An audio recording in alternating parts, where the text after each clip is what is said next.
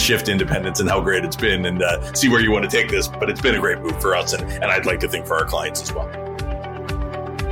On this episode of Advisor Revelations, Jonathan Barth talks to Matt Liebman about the Breakaway Accelerator Program and the benefits of bringing in held away assets while transitioning to independence. Welcome to the Advisor Revelations podcast. I'm Jonathan Barth, Regional Vice President at DPL Financial Partners. And today we're going to discuss how advisors, like our guest joining us here today, are using DPL's Breakaway Accelerator program to transition their existing annuity book, avoiding orphaned accounts, and bringing those assets under their management as they make the move to being an independent financial advisor. I'd like to introduce our guest, who's a founding partner and CEO at Amplius Wealth Advisors, Matt Liebman. Matt, thanks for joining us here today and, and taking the time. Thanks, Jonathan. Happy to be here. Awesome. Well, before we get into our discussion here today, I want to remind our listeners really quick please subscribe to this podcast on your favorite streaming apps for updates. If anything we talk about today interests you, you'd like to have a deeper conversation, be sure to connect with DPL through our consultants on our website, dplfp.com. All right, Matt, let's go ahead and get started. Before we get into some of the specifics about the Breakaway Accelerator program and even DPL and your own firm, would you provide a little bit of background to our audience and, and share a little bit about your background in Amplius Wealth Advisors?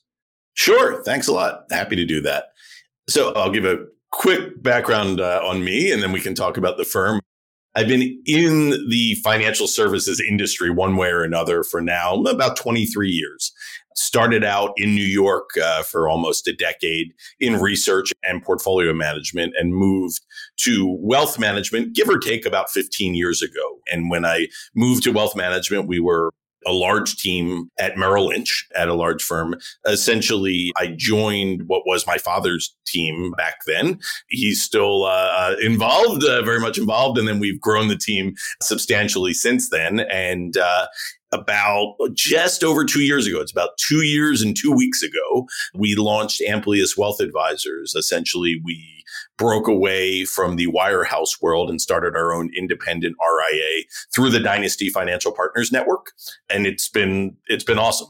You bring up a great point because so many of the audience and our advisors that are listening to us are probably thinking that same you know pathway of how do I go independent and you know the breakaway accelerator program is definitely something that that can help them do that real quick before we we get into it a little bit how long did you all plan on going independent and transitioning to an RIA before you actually made the steps across the street, as uh, it's so often put? I'd say from beginning to end, from the first time that we looked into it until the day that we launched, it was about a two year period.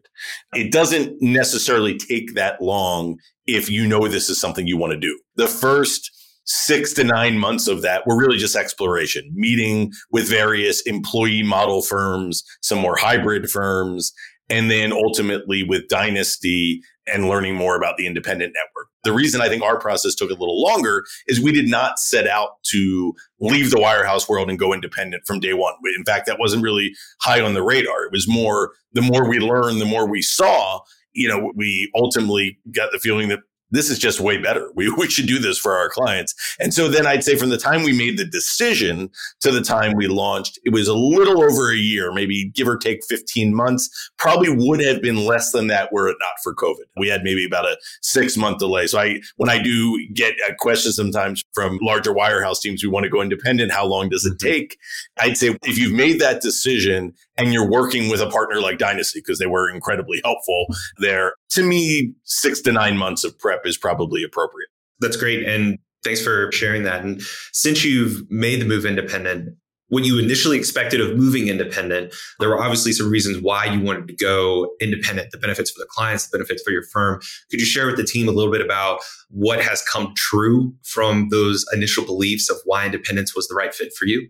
Yeah. So the number one theme that I think that, you know, permeates a lot of what we do here, both And I probably couldn't have articulated this before we launched, but it was there and it really has, has come to the surface since we've been here. And I'm going to age myself here, but for any of the listeners that were also children of the 80s, it was the, the who's the boss move that effectively not so much that we're the boss, because yes, the CEO of the company or whatever, that, that's not what I mean. What I more mean is we want our boss to be our clients. Hmm. And there's nothing wrong for us with people deciding that's not the right model for them. As long as the client's aware of your model and so on, I'm not here to to judge that. But for us, ultimately, it was like, do we want to report to a local manager, a regional manager, a broader like super regional manager or whatever, then a national manager, then all of their bank supervisors that then have a board of directors that then have shareholders. That's a lot of different agendas, you know, in, involved. And even if nobody, if everybody is the best of intentions, which I think for the most part, a lot of people at these firms do,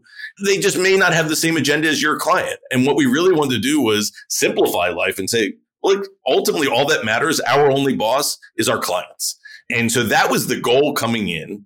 And that part absolutely has delivered. If a client has uh, an issue with us, we will hear about it and we will uh, do our very best to address it in, in the most thorough and creative way that we can. And we don't really have to, you know, adhere to any other management type agenda. Of course, we're regulated and such, but as far as management layers go, we only really have one, and that's the clients. That's awesome. That's such a fantastic story. And I'm sure it changes the business and the conversations that you all have drastically once you make that move independent. So that's great. Absolutely. And I think to a degree, I'm not sure that our clients were fully aware of it in the old setup, nor necessarily were we. It's almost like once you get out, we're like, oh, this is how you can do business. This is way better, you know? The grass truly is greener. At least for us, it was. I can't speak for everybody else, but uh, yes, it's much greener for sure. That's good. Yeah. And as a part of that transition, there was obviously an existing annuity book, which is a little more relatable to DPL and the Advent insurance marketplace. As you were going through that transition to independence, I know everybody's path is different and it's unique. But would you be able to share a little bit about the annuity book, that path and that transition, um, specifically what your path looked like to going independent and where DPL came into play with helping on the annuity book? Yeah, absolutely. And, and even before we get to DPL, I will say what you, and I told you this offline, but I'll say it now in the podcast the service that you are building out and delivering, and let's say uh, have started to deliver and now are delivering, is really valuable. And I don't just say that because I'm a guest on your podcast. I'm saying that from my own uh, experience and maybe some of the pain points of our own journey to independence. And so, just to go back to our journey on annuities and, and then how we got to DPL, when we first launched, a couple members of our team kept our brokerage license and hung that license at a firm who could take over as broker of record from those annuities. And we were essentially, I don't know if you want to call it hybrid, dual employee. There are all these names, but you know, that rough structure. And it, the reason we did that rather than just going pure RIA on day one was because we didn't want to leave behind that business, not so much from a revenue standpoint for us. Annuities have never, you know, sort of driven the bus from a revenue standpoint for us. Mm-hmm. But a lot of our very valuable clients had, as part of retirement cash flow planning uh, and retirement death benefit planning, had uh, substantial assets in annuities. And we wanted to be able to help those clients and service them. I mean, that was the motivation. And then about, you know, give or take a year into our business is when through Dynasty, we really discovered and did a deeper dive on DPL and what you could offer.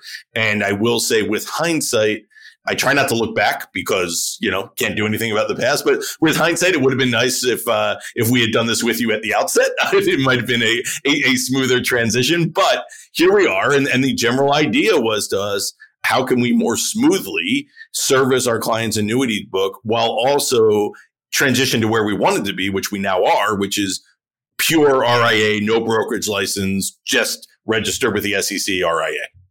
Exactly. And then that obviously gives you the ability to serve your clients in a way that makes the most sense for your business and, and for the relationships that you have. Thank you for sharing that. I appreciate the kind words. You did say that offline, and it's also great to be able to share it with our, our audience here.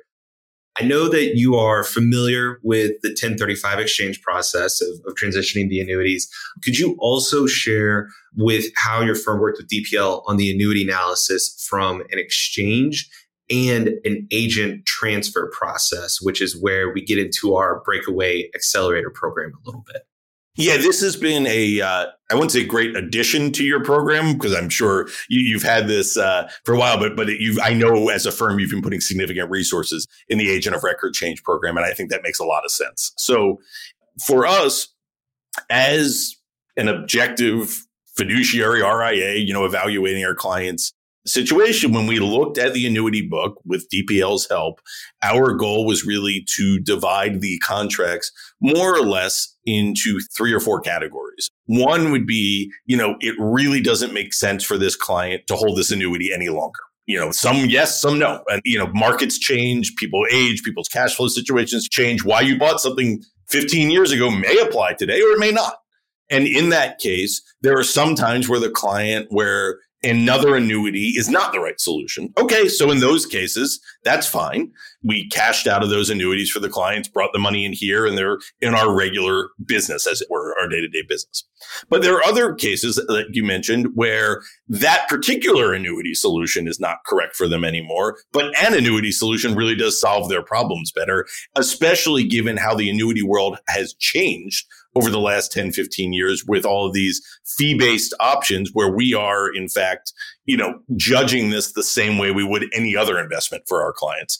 And sometimes a 1035 made sense. But to your question, th- there were a lot of cases. And I think this is a great starting point. And again, hindsight 2020, had we had it to do over again, I might have gone through it this way. And that is change the agent of record, get it to one centralized place like DPL here and then work with DPL and the client and our firm to sort of smoothly, slowly, and deliberately go through each contract. So it's a little less of a fire drill where effectively now we have a number of contracts where that particular contract made sense for the client to hold, objectively made sense. And we have, you know, DPL on there as agent of record, and we have one centralized place where we can go for to help service our clients in that area.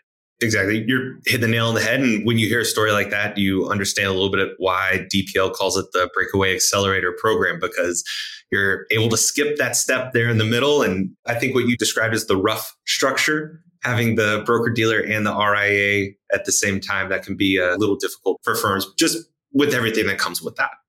For sure. Yes. It served a purpose for us, I suppose, in that environment, yep. but it, it, it certainly has its challenges for sure. Definitely. Well, let's talk a little bit about the integration because one thing that you've mentioned is is having the customers and the clients, the end client, right, be your boss, be able to yep. control the relationship and have a better experience and looking for ways to maximize your own efficiency. We were introduced through the dynasty relationship and our relationship with Black Diamond with the Advent Insurance Marketplace. So I think it'd be great to be able to hear from your perspective as a user of Black Diamond and the Advent Insurance Marketplace. What are some real benefits of doing this within a portfolio management software from an integration standpoint, from a data feed standpoint, and even if there's some tools that you are able to use with either the DPL team or clients? Sure. So we're very fortunate here that the firm that we chose to work with for helping our clients with annuities, DPL, was doing this joint venture with the firm that we chose to work with for our performance reporting and, and analytics, Black Diamond. So made life easier for us. So thank you both for uh, making our lives easier there. But uh, Black Diamond's been a great partner of ours. And, and in this case, what we like about the independent model here is whereas the client is our boss, to a certain degree, when we work with I'll say a partner of some sort, be it DPL, Black Diamond, we are the boss on behalf of our clients. And it's a nice setup. So I will say we are not like wed to have to sort of pound the table for Black Diamond. I'm doing it voluntarily. We really like it. Black Diamond is good analytics from an asset allocation, performance standpoint. And what's nice now is now that we are working with you in the, I guess, do we call it AIM or do we call it the Advent? Are you guys going with acronym or the full word? Well, you know, whichever way you want to go. Whichever one you want to go with. But just for the, the listeners, it's the Advent Insurance Marketplace powered by DPL. We obviously will abbreviate it for AIM if that works. All right. Yeah. So we'll go AIM here. Working with that, what we're excited about there is being able to get this, as I mentioned before, not huge revenue driver of our business annuities, but significant for clients. Mm-hmm. Get that feeding into our black diamond so that when we run portfolio reports, it's right there. When we're looking internally at analytics, whether it's asset allocation underneath the hood in the annuities and or general risk management on behalf of clients, we're not sitting there with a, uh, you know, a, a ruler and an abacus, but it's right there on our black diamond feed. well, that that's good. And then obviously there's a lot of tools within that Black Diamond Advent Insurance Marketplace as as well. Many of them which we use here internally, and you know collaboration with Amplius, like our annuity comparison calculator, our ACC tool. Guess this is going to come out around March Madness, so good for the basketball fans there. Guaranteed income analysis tools, and then additional reporting and data integration that we can provide. All that makes your life easier, hopefully. Yep. From a standpoint of your firm and the annuities, what would you share with somebody who's listening to this podcast right now? They have an existing book of annuities. They are thinking of going independent. They're looking at all these different things. Basically, what would you say to yourself that very first meeting that you all had internally and saying, Hey, should we think about going independent? What would that do for us? What would you say to that advisor? Or what would you say to yourself, you know, three, four years ago? So I think just high level first in the practice, to me, again, it goes back to, I think like I am not a radical like change for change sake person. I'm, I'm reasonably conservative when it comes to running our practice and our business. But ultimately, the wealth management world has changed so much in the last just in the 15 years that I've been in wealth management after being in uh, asset management before that that you really do not need to be wed to sort of legacy solutions. And so to me looking at a fresh view of the landscape is basically everything that you can do at a big firm you can do independently and, and sometimes a lot more. Now, again, you have to want to be a business owner rather than being an employee. And that, and that cuts both ways and it's not for everybody. But once you get to that point, and again, and I'm not trying to be, as I mentioned, just uh, pounding the table for any one firm, but this is where a firm like Dynasty is super helpful because it's sort of like they just lay out a roadmap to help you make these decisions. So for us, that was incredibly valuable because we can we can tend to be a little analytical maybe sometimes over analytical so we needed that guidepost there but then when it comes to the annuity side the second side of the business what's really nice about independence is you get to choose what business you want to do in serving your clients. And really, ultimately, I would almost phrase that differently. It's you get to choose what clients you want to work with, and they're really choosing what business you know you, you do because to work with them, you got to satisfy their needs there to give them the appropriate advice. And so, what's really great about what your firm does and the what I'll call again the aim is that essentially you no longer need to make that choice between I'm going to leave this behind, but I think independence is better overall. It's more like no, let's do both. You know, let's go independent, have all the advantage of that, and then have a firm like DPL help transition you to that uh, independent world while hanging on to that annuity business and maybe and maybe making that a more viable part of your business. Beautiful. Couldn't have said it better myself. Before I wrap us up here, real quick, any closing comments or, or thoughts from you or even the Amplius team that they want to pass along? No, you know, I don't want to appear as if I am bad mouthing the wirehouse employee model. It served us well myself for, I, I, mean, I worked there for what, 13, 14 years, other members of the team, and certainly my family. You know, my dad was in that business for 50 years. So you're not going to hear me bad mouth that business model looking backward. What I will say going forward is, really, I would consider again that not to keep saying the same thing, but that that who's the boss uh, mindset of like, what is it that all of these layers of bosses of managers are doing for you, but more importantly, are doing for their clients? And the answer is not nothing, but the answer is, can you replace some of that in a way that is more efficient for your clients and really make them the boss? Because I think most good advisors, no matter what channel they're in, most good advisors I've interacted with over the years really view their clients as the boss and they work for their clients. And the question is, are you able to do that without twisting yourself into a pretzel in your current model? Or is there another model that would make that easier? And obviously for us, my answer was pretty clear because that's what we did and, and, we're very happy about it. But everybody else has to make their own individual decision there. Definitely. Well, good. Leaving the listeners with a question of, of who's the boss, something to think about. Right, right.